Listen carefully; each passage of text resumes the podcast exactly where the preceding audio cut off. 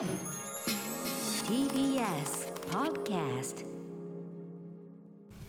1月19日木曜日時刻は8時を回りました。TBS ラジオをキーステーションにお送りしているアフターシックスジャンクションパーソナリティの私ライムスター歌丸です。そして木曜パートナーの TBS アナウンサーうないりさですここからは聞けば世界の見え方がちょっと変わるといいなな特集コーナービヨンドザカルチャーです。早速ですが今夜の主役である幻のそして古の民謡松バダこちらを早速聞いてみたいと思います。私もあの音で聞くの初めてですからね、えー、ということでまあもちろん今まで聞いたことないしどの時代のどういうものそういうことも全然分かっていないんですがこれから流す音源一体どんなものなんでしょうか？ゲストの大石はじめさん、えー、解説お願いします。はい。えー、っとですねこれはですね、えー、鹿児島県の屋久島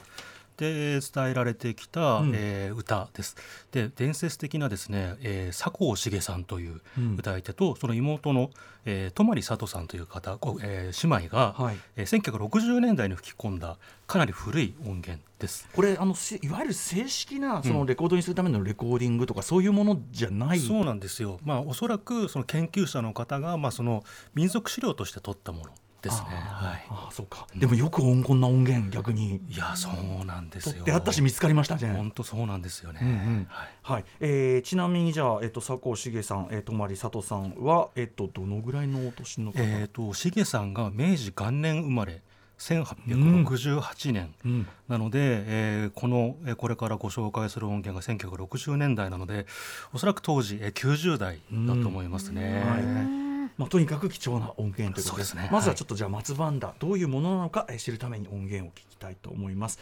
えー、これじゃあここいいのかな？それではじゃあ曲振りお願いします。はい、えー、佐藤茂さん泊里さんの松バンダです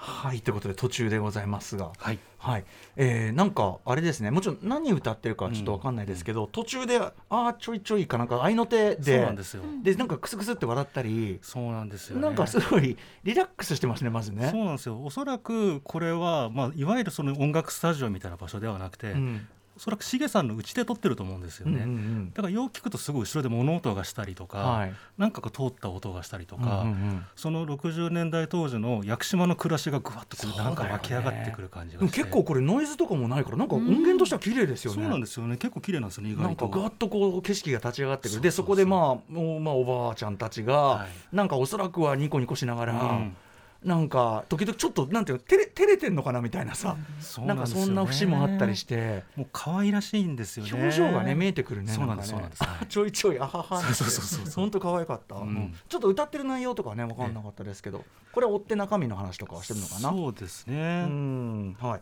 でこれまあ1960年代の音源ということですけど、うん、これ「松バンダ」という歌、うん。うん、なぜ幻になっちゃったんですか、えーまあ、実際この、えー、この姉妹は、えー、明治生まれ明治時代時代生まれですけど、その世代の、えー、歌い、まあ、島の島民で、まあ、一回その歌の伝統っていうのは途切れてるんですよね。うんうん、であの後でお話ししますが、まあ、最近その松バンドは新たに、えー、向かい合っている、えー、若い歌い手の方とかも出てきてるんですけども、うんうん、実際あの70年代80年代代ぐらいでもう歌う人ってのは一回途切れている、まあ、そういう意味で実際にリアルに幻の歌だったっていうこともありますね。こうやってだってこれあの演奏もないし、うん、要は歌だけですよね、うんうんうん、だからこの歌う人がいなくなったらなくなっちゃうものっていうか、うんうん、交渉で伝えれているものでしょうし、うんうんうん、ってことですよね。そうなんですよなんだけども松バンダっていうのはその屋久島の松バンダ交通っていうのがあって、うんうん、タクシーとかバスとかが会社の名前が松バンダってついてるんですよ、ね、名前は残ってるそう名前は残ってるんだけど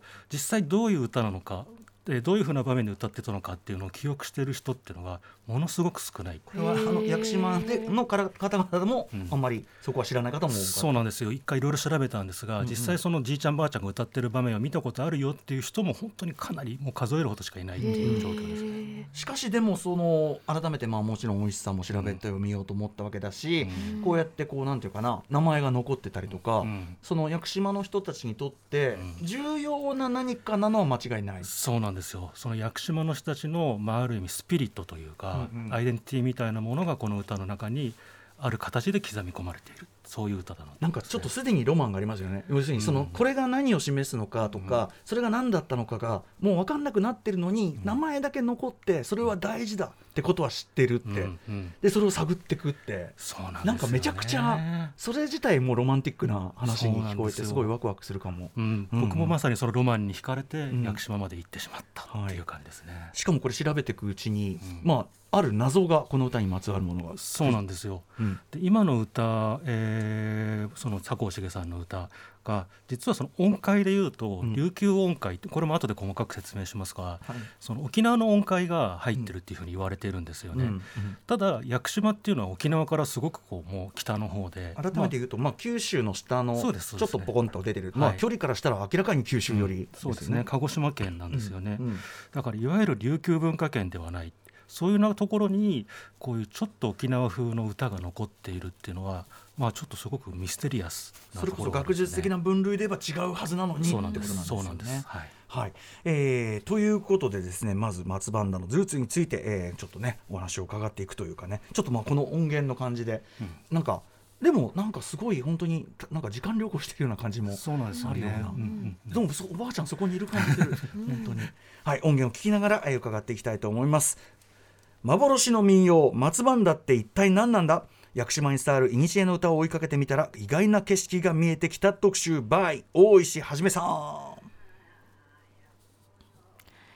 一時は絶滅しかかっていたという幻の屋久島民謡松番だ。この曲の意味やそのルーツについて実に3年にわたって現地取材をした本南洋のソングライン幻の屋久島雇用を追ってが去年11月に発売されました。そこで今夜はこの取材を手掛けてきた大石さんに調査の過程で見えてきた琉球鹿児島南西諸島を貫くソングラインとは一体何なのかお話を伺っていきます。はい、えー、ということで大石はじめさん改めてよろしくお願いします、はいよろしくお願いします。はい、えーということで大石はじめさんのご紹介もしておきましょうね。はい、大石はじめさんは1975年東京生まれです。世界の音楽地域文化を追いかける文筆家で旅と祭りの編集プロダクションボンを主催しています。主な著書に関東ラガマフィン関東ラガマフィン盆通りの戦後史奥東京人に会いに行く日本の祭りズム日本大温度時代などがあります。そして去年11月屋久島にある唯一の出版社キルティブックスより南洋のソングライン幻の屋久島雇用を追ってを出版されました。はい、あのまあ僕の番組もね以前から本当にずっとお世話になってはいこて、ちらこそです。盆踊り特集とかね、はい。い、ろいろお世話になっておりまして、はいありがとうございます。なんか前にそれでお話しした時に、今実はその屋久島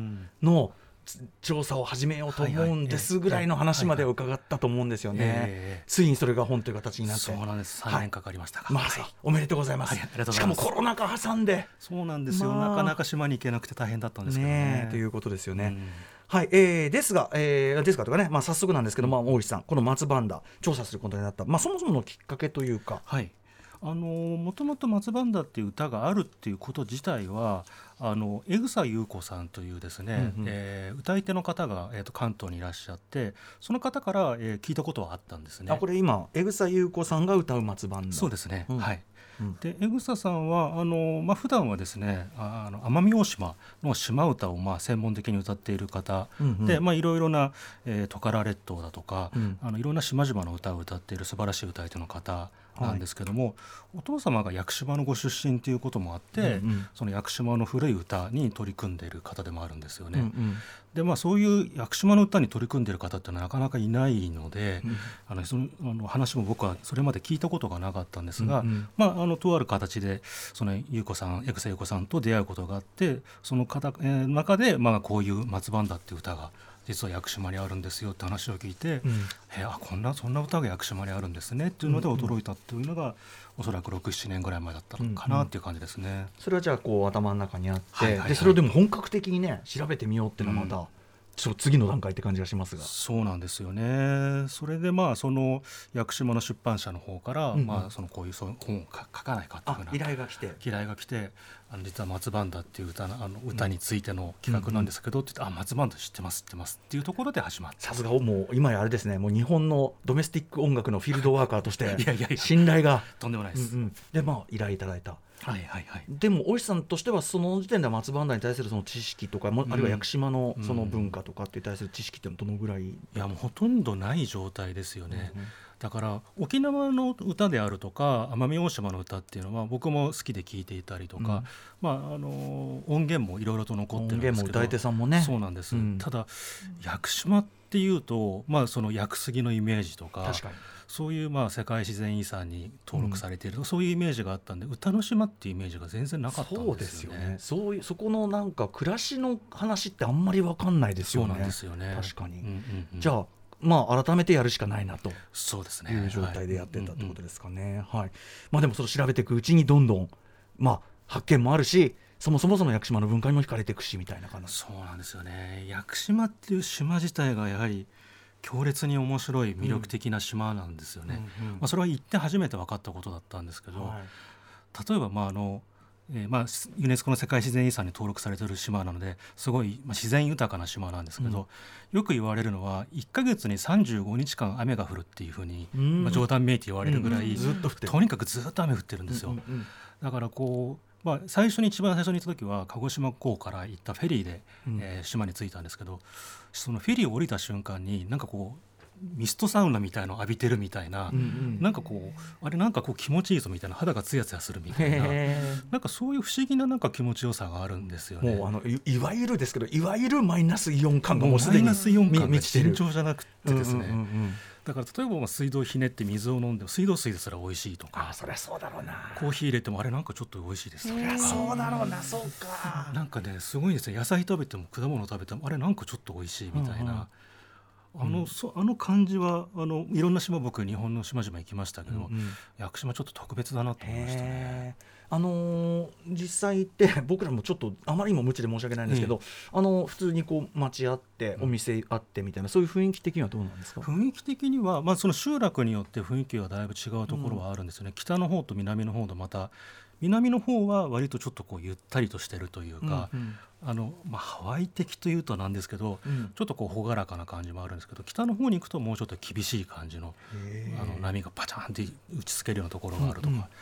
ただまあそんな大きな町っていうのはないですよね、うんうんうん、それぞれにまあ小さなこじんまりとした集落があるという、うん、まあ、非常に落ち着いた島ですね、うん、なんか近年はでもお若い方も移住されたりとかっていう、そうなんですよ、南の方はだからあの南部の方はそういう移住者も多くて、まあ、ちょっとしたその洒落たカフェがあったりとか、はい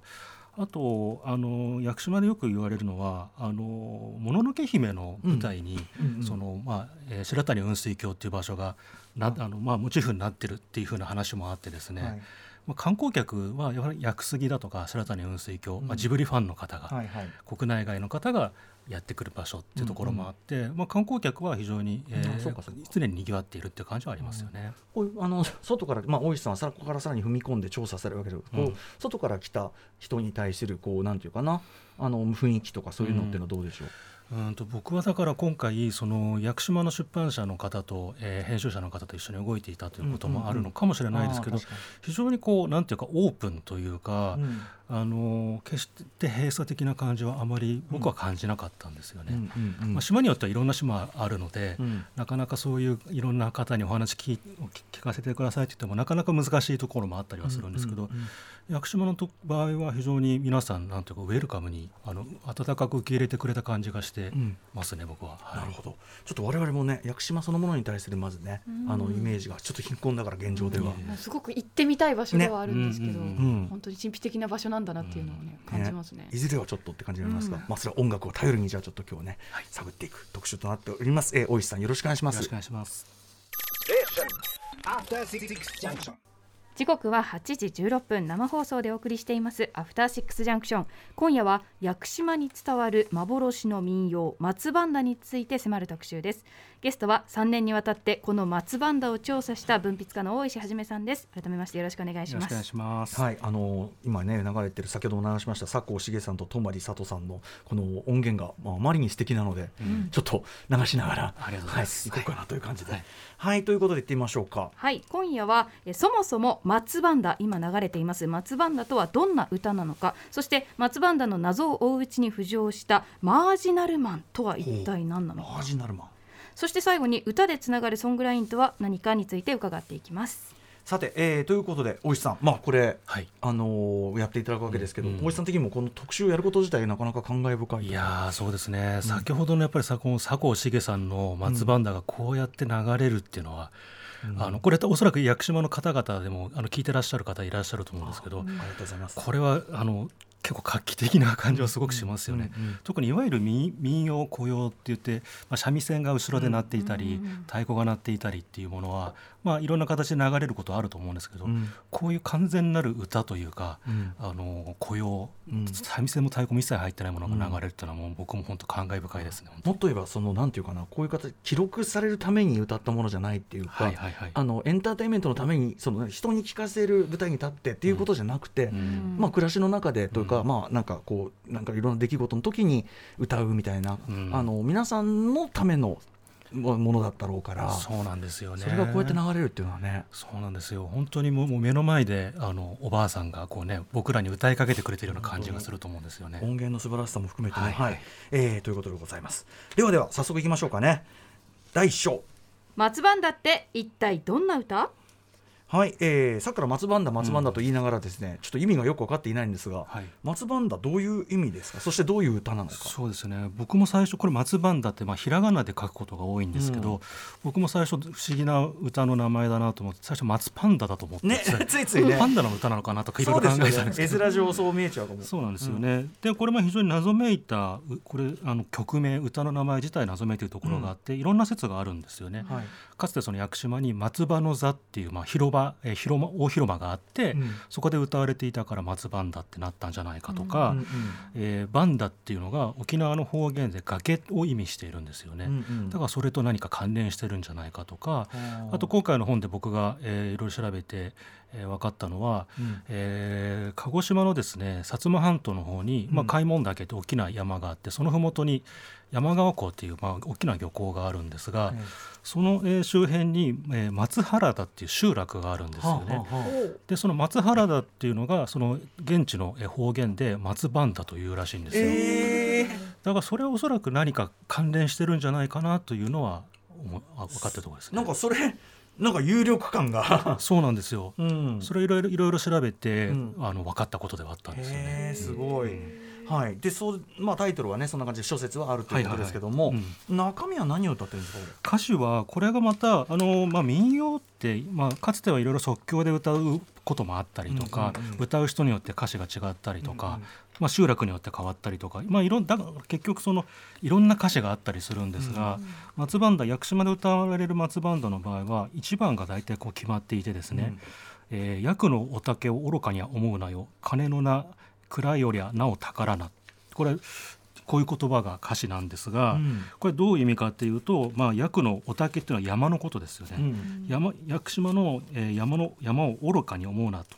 だからまあ金や蔵よりも、えー屋久島の山の方が宝であるっていうことを、まあ、最初に歌ってるんですよね。ああなるほど、うん。へえ結構屋久島参加なんですねいきなりね。そうなんですよ。で屋久島はおそらく、えーもう以前からですね古くから、まあ、山岳信仰っていうものがその暮らしの中に根付いている島で、うんうん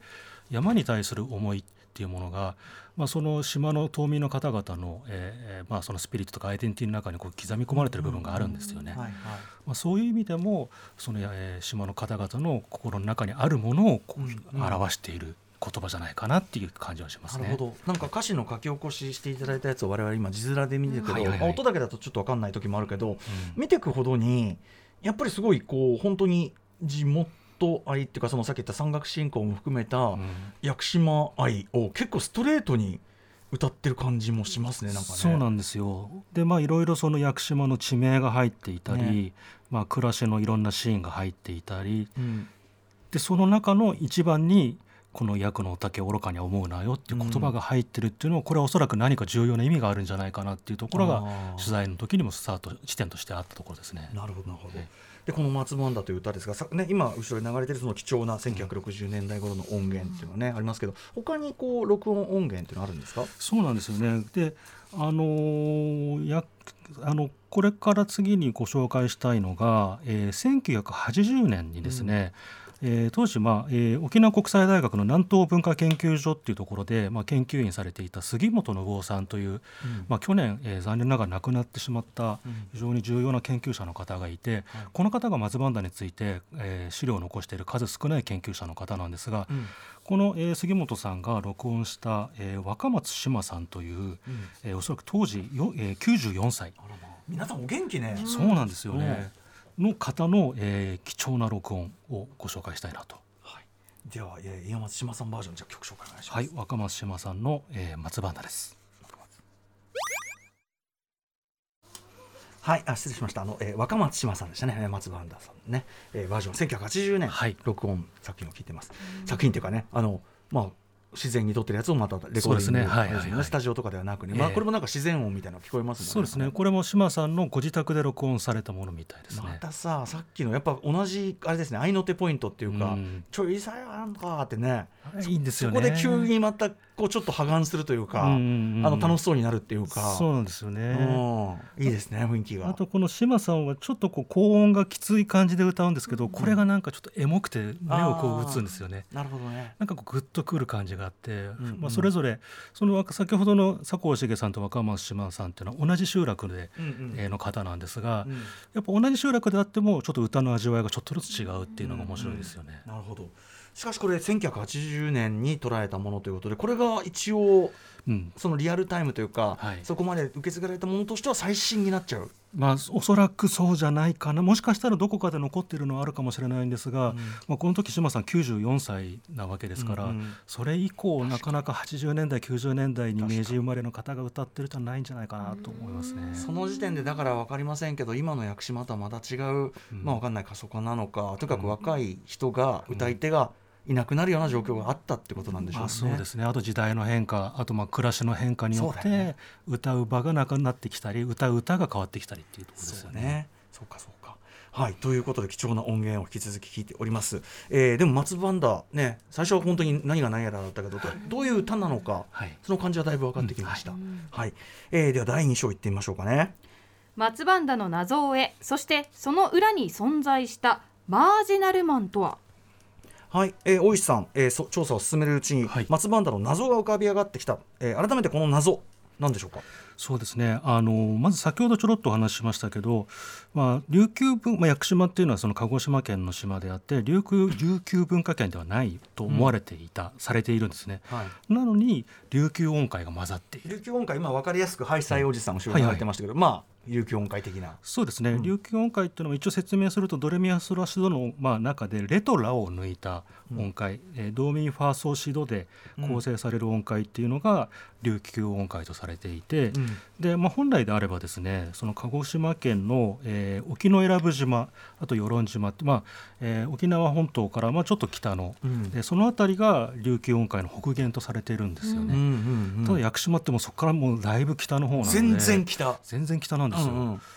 だから不思議だな不思議な話だなっていうことは最初のところ段階から思ってましたね。思ってた、うん、それにまあじゃあ、えっと、謎をこうね確信に行くためどんな感じの取材を重ねていったんですか？そうですね。あのその琉球音階が残っているっていうことは屋久島に来ていた琉球人の人たちがいたっていうことでもあると思うんですよね、うんうん、もしくは何らかの琉球文化との接触があったんじゃないか、うん、だからあのいろいろと調べていく中であの見えてえーまあ、来るものがあったんですけど、まあ、最初はその松バンドを現代に再生しようとしている人たちに、まあ、取材をして、うん、まあ、そこから始まったんですけど徐々にその屋久島の暮らしの方に、まあ、そのフォーカスが当たっていくたんですね。うん、その中で、えーまあ、漁師の方だったりとかその与論島から移住してきた方だったりとか、うん、そのいわゆるその歌い手の方だけではなくて島のその生活者、まあ、その暮らしている島民の方々に話を聞いていくっていう感じになっていくんですね。うん、それはやっぱりそのこれが本来その生活の中っていうかな皆さんの暮らしの中で歌われてきたものだろうから、はい、そうですねっていうことですかね。でなおかつおそらく暮らしの中にその琉球人のかつての琉球人との交流の痕跡みたいなものがいろんな形で残ってるはずだっていうのが思ってたんですね。あの意識意識せずして残ってる場合がありますもんね。そうなんです。そうなんです。はい、で調べてったと、はいはい、そこでこう分かったものってあるんですか？そこで分かったのがやはりそのまあ琉球とか南方の方から行き来しているまあその海を越えて交流しているまあ漁師だとか、うん、船乗り。まあ、あのいわゆるマージナルマンなんて言葉がアカデミアの中で使われていてあるんですね、はい、これはなんだろうマージナルだから境界を超えるそうですね境界を越えて、まあ、マージナルマンという方は境界人だとか周辺人とか、うん。あのまあ、一つの、まあ、フィールドから、えーはみ出ながらいろいろ移動し続けている、まあ、人たちでもあると思うんですが、うんうん。屋久島にもそういうふうな境界を越えた、まあ、漁師たちだとか船乗りだとかうん。いろんな人たちが自由に行き来していてさまざまな文化がその屋久島の方に持ち込まれていると。ということがだんだんね考えてみればね海囲まれててね、そうなんね。島々があればそりゃそうだろうっていう感じもしますけど。そうなんですようんね。うんうん。だからそこをなんか学術的な領域だっつって、うん。こう線引くこと自体に若干無理がそもそもあるっつうか、そうなんですよね。うん。ファジーになりますよね当然ね。そうなんですよ。でその交流っていうのがすごく面白かったのは、うんうんいわゆる古文書みたいなオフィシャルな歴史に残るものではないわけですよね。うんうんうん。だからまあ漁師がまあ何かを取りに来た時に何らかの接触があったとか。それで残ってないからまたねそうなんですよ、ね、調査の仕方によってはないことになっちゃうっていうか。そうなんですそうなんです、うんうんでまあ屋久杉をの密輸があったりとかえまあ、そういうこともまあ実際なんかあるんですへねーだからそういう時に南とか北からいろんな人たちが行き来していて、うんうん。いろんな文化が持ち込まれているんだけどもそれが歴史に残っていない。うんうん。ただ歌には痕跡として琉球音階が残っているところにうんうんうめちゃくちゃロマン感じてそうだよね。これは面白いってかなってきたんですよね。要するに文化のねミームだよねまさにね遺伝子がね、はい。はいはい残ってるっていうかね。ですね。そうなんです。もんね。そうなんそれはもう音楽にしか残ってなかったんですか？食とか他のそうだね。ものだったり。いろんな形であの残ってるっていうのがだんだん分かってきたんですよ。うん。で一つ面白かったのは屋久島のその南の方に栗尾っていうまあ集落があって古い漁,、えー漁村なんですけど、うん。そこの漁師の方と話をしていた時に、そのかつて熟人網っていうその漁漁漁師のまあ漁法があの行われていたって話をしてたんですね。ええええ。で熟人網ってカタカナで熟人って書くんですけど、うんうん。この熟人っていうのは、えー要するに琉球人のことなんですよね。琉球人網なんだ。そうですね。へえでもう明らかにじゃあ。そうなんですよ。でそれで行われている漁っていうのが、まあそのまあ、泳ぎながらこう、ま、周りからこう叩いて魚を追い込んでこう追い込みうんうん網、うんうんでそれを、えー琉球のまあ漁漁法なんですよね。でそういうことがおそらく明治以前の時代に行われていてでその栗尾の漁師の方々っていうのは熟人の熟人っていうのが沖縄の琉球人だっていうことがうん。ご存知なかったんですよ。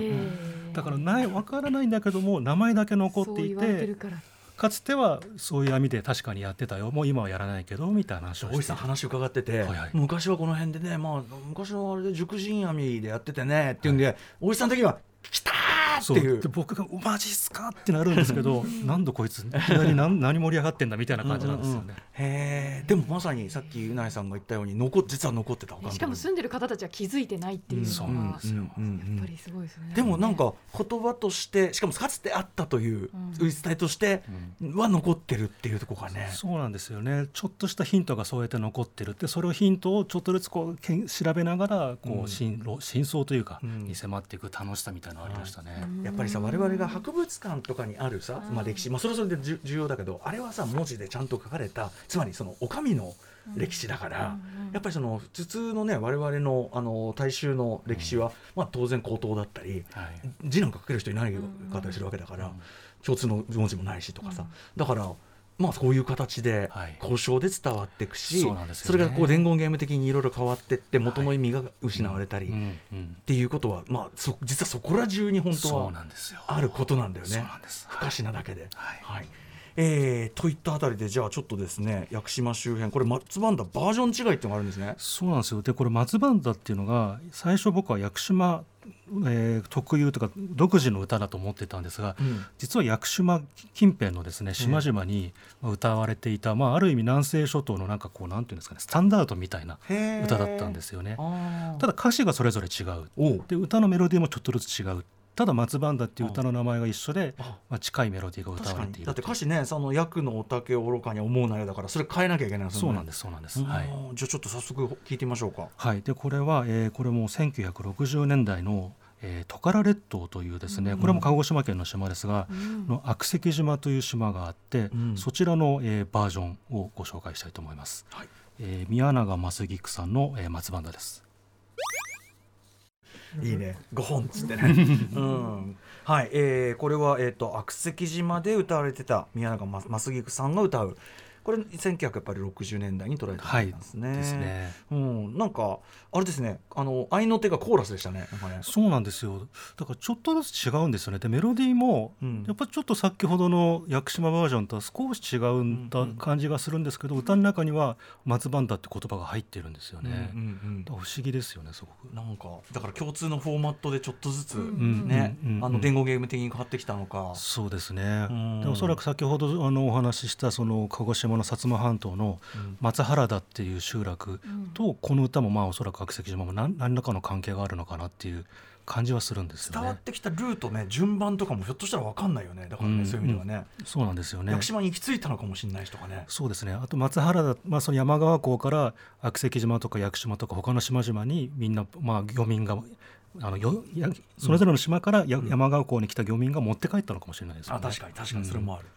えーじゃあちょっと他のバージョンもいきましょうか。はい、これもまた非常にレアな音源なんですが、えー1952年にですねトカラ列島のガジャ島っていう島があるんですが、うん。このガジャ島あの今は、えー1970年にその全島民が移住してですね現在無人島になってる島なんえですよ。70年に一度に、はい、もう全島民が一回もう出たえー。それ以来もう無人島になってる島があるんですよ。70その少しずついなくなってじゃなくて70年に全島民が出た。そうですね。でそういうことって割といろんな場所で全島民移住みたいなことってその時代に行われてるんですけどそうなんだ。ガジャ島でも行われていてその前の1952年に録音されているものなので非常にこれ貴重です、ね、今はない生活空間としてのガジア島ですもんね。ですねはい。はい。じゃあおはい、ガジ島、えー地元有志による松バンダです。やっぱさみんな愛の手の瞬間ちょっと楽しそうになる、ね、ちょっとほぐれますよね。うんいいです。初めて男性が来たなそうなんですよ、ね。この声が僕もすごい好きなんですようんうんうんねうん。非常にソウルフルというかブルーシーで。確かに。確かに。塩辛い声って感じ。いいですね、はい。でもこれそっか。ガジャ島、はい。今はなき。そうなんですよ。そのコミュニティで、ね、そういうのがだから、まあ、ガジャ島にはもう今の暮らしがないわけですけど、ん。まあ、先ほど歌のバックでいろんな物音がしてたりとか、うん。うんこういう形で当時の暮らしはまあ記録されているっていうのがね、素晴らしいですよね。1952年の貴重な音源でございます、えーさらに行きましょうかであのこの松バンダに関してはその先ほど杉本信夫さんという昨年残念ながら亡くなってしまった研究者の方が調査をあされたって話しましたけど、うんうん。その杉本先生はその松バンダのという歌のルーツがですね、え沖縄の寸カニもしくはナークニっていう歌があるんですが、ええその辺りにあるんじゃないかっていうふうなことを論じていたんですよね。うん。でこれはもちろんいろんな説があって、ん。えーそれがそのまま信じて信じていいのかというか、うんうんうんまあ、いろいろ検証の余地はもちろんあると思うんですが、はいあのこの流れの中でその近年ですね、えーろ与那国島で、えー録音された、えー寸カニをちょっとご紹介したいなと思います。与那国島。はい、えーこれはお音源としては、そうですね。音源としては最近録音されたもので、えー寸カニ、えー大田泉与那覇稽古与那覇遊具による寸カニというものをご紹介したいなと思います。じゃあちょっと通じるとこあんのか松バンだとね、えー聞いてみましょう。スンカニはい、えー、スンカニというはい。はい、えー、これは与那国島で録音されたもの。うん。与那国島はあの沖縄でも一番端っこの、まあ、八重山諸島の端で、まあ本当台湾まですぐみたいな場所の島ですけどそこでこういう、まあ、寸カニもしくは、まあ、ドゥナン寸カニっていう言い方もしたりしますけど、なんか音階っていうかそのさっきのよりこっちの方が明快に琉球音階的なのは間違いないねですね。沖いかにも沖縄っていう感じはしますよね。ただフローが似てる、そうなんですよ。うん、でこれ僕あの今、えー今の録音にはまだ歌出てきてなかったですけど与那覇優さんっていう男性の、うん。えー歌い手の方に取材をさせてもらったことがあるんですけど、その時にその松バンダの歌を、えー聞いてもらったんですね、録音を。うんでこれどうですか？なんか似てる歌とかなんかないですかね？みたいな話をしたら、ちょっと寸歌に似てますよねみたいな話はやっぱりされてましたね。だからおそらく、えー与那国島の方でも何かその松バンダっていうのはちょっと、うん。あ何か近いものを感じるところがある、まあ、それもすごく不思議な話だなと思いますね。なんか入りの感じとか、うん。あとその言葉言葉の切るポイントとか、はい。うんうんフローだよね。そのメロはちょっとそっちの方が、あの沖縄っぽいけど、うん全体としてなんかベースにしてるものが同じ感が、そうなんですよ。あるよね。こうこういう歌がガーンとこう上がっていく感じとか、やっぱちょっと近いあの松バンド的なものを僕も感じますね。ね、しかもあのなんていうかな現地というかなそのそっち沖縄サイドから見てもあ似てますねって思えるんだったら間違いない感じですね。はいはい。はい、えーでですね、まあ、いろんなバージョンを聞いてきましたが、松バンダ、要するにまあこの辺、ねうん。あのまあ、九州から下と沖縄の間一帯うんうんうん。で、まあ、なんか似た感じで歌い継がれてきたっぽいってことですよね。うんうんうん。これはなんかこう共通するというのかな？歌われてるスピリットというね先ほどおっしゃってましたけど。うん。あのもちろんその島によってそれぞれ違うっていうところはあるんですけど屋久島に関して言うと先ほどのその「役のお竹愚かに思うなよ」まあ、金の蔵より金のな蔵よりはなお宝な、まあ、金とか蔵よりも山があの屋久島のお竹が大切であるっていうふうな、そこにまあ非常に松バンダにその屋久島人としてのスピリットっていうものがあると思うんですよね。それはあの島の山を大切に森を大切に自然を大切にっていうだけではなくて、島をどう思うかとか、えー故郷をどう思うかとかそういう思いの部分っていうものがここの言葉に表れていると思うんですよね。だからこれは屋久島のバージョンにはそういうものが現れ現れているし、あえー悪石島のものであれば悪石島の思いが現れているし、そのそれぞれの島のアイデンティティみたいなものっていうのが歌に残っている刻み込まれているっていうことが松バンダっ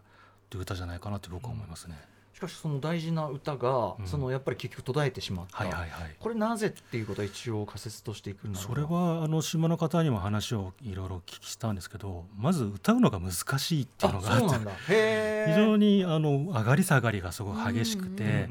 あの人によよってはその屋久島の山の自然みたいにうん。こうなんとか急だっていう話もされてる方がいましたけどうん。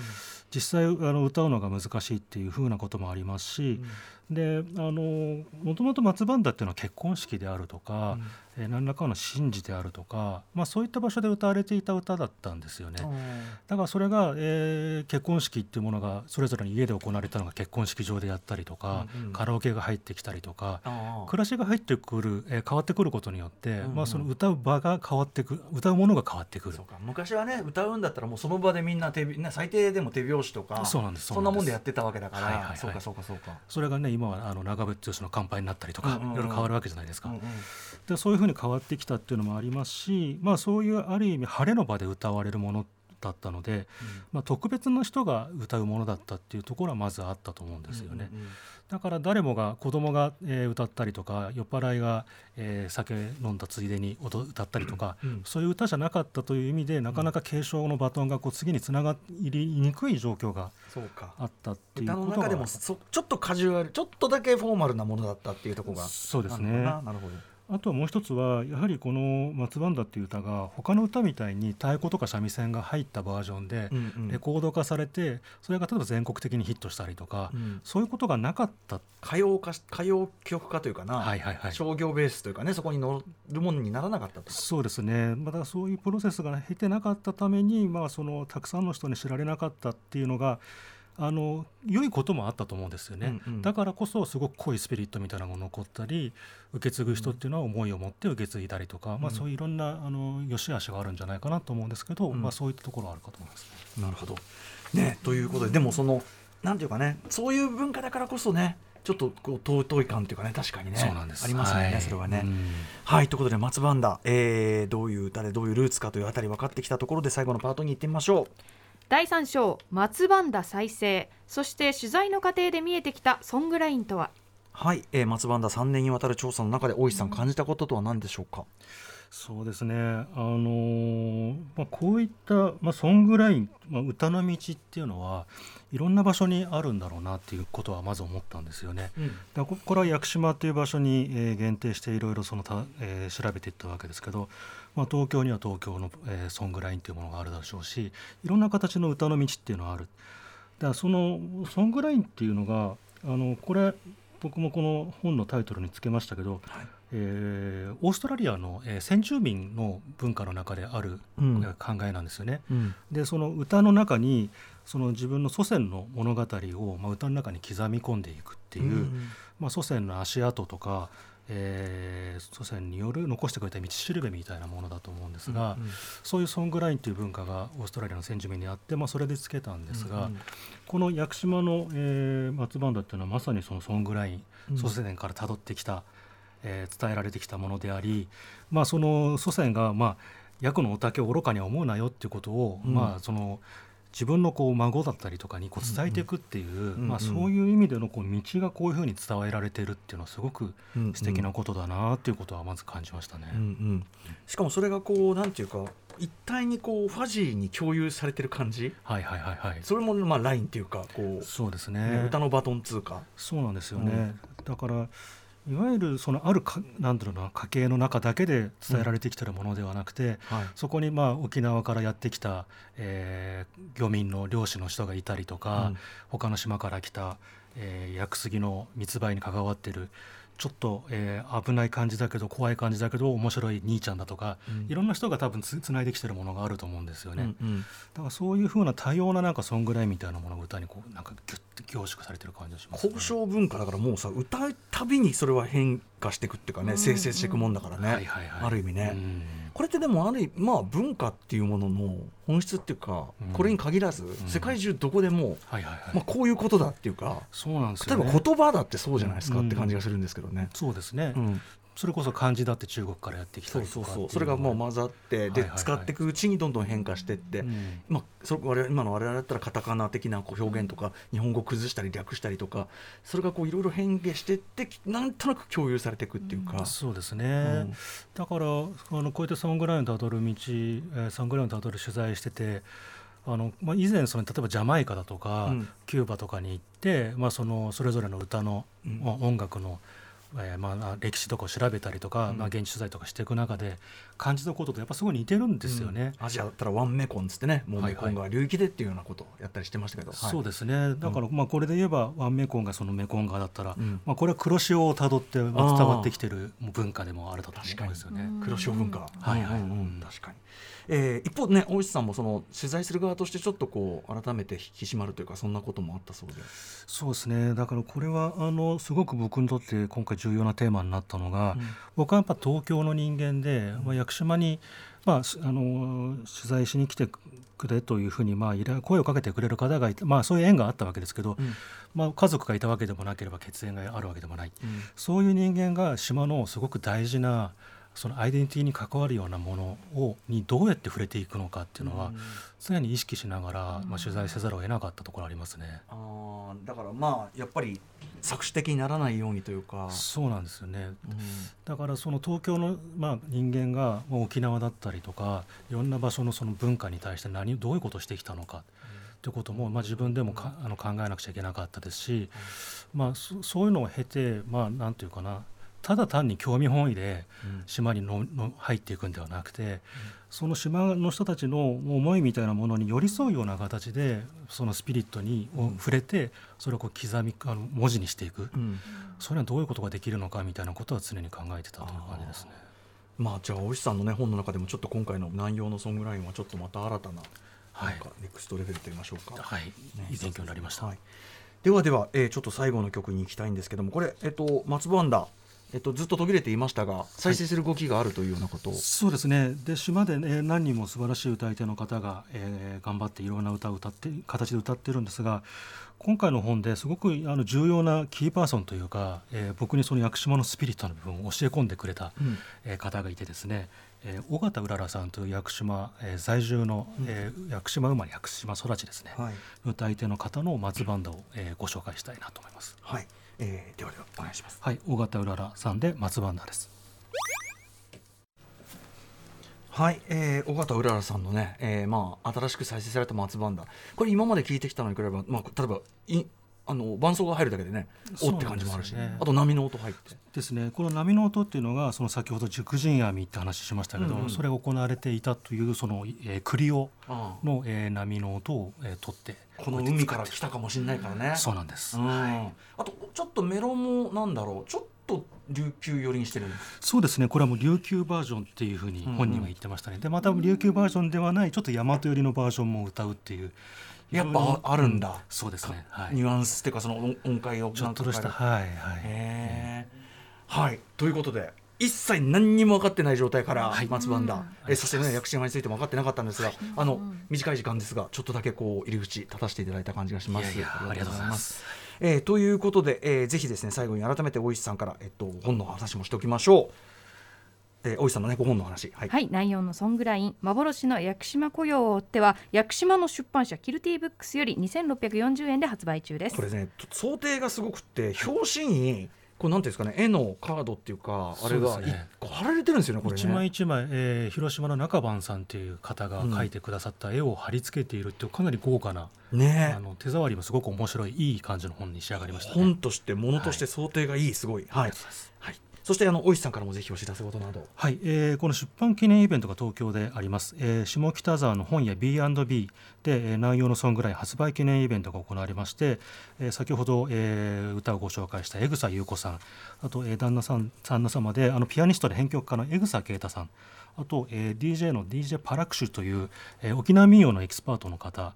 えーをゲストに迎えながら、えー1月25日夜8時から行われます、えー詳しくは本屋 B&B の公式サイトで、えーチェックしていただければと思います。すごいですね。ソングライン調べてってやってったらなんかすごいこうなんていうか今の動きにつながる感じがすごいいですね。やーなんか一周回ってねそういうのが面白いですよね、うん。はい、はい。ということで大石さんちょっと今回はねあれですねいつもの盆のねはいこれいい意味で雑なあのノリとまた違う、まあちらもまたぜひ よろしくお願いします。はいボンボン特集もね、はい楽しみにしております。えーということで本日は以上幻の、えー、屋久島任用松番だって一体何なんだ特集をお送りしました。大石はじめさんありがとうございました。ありがとうございました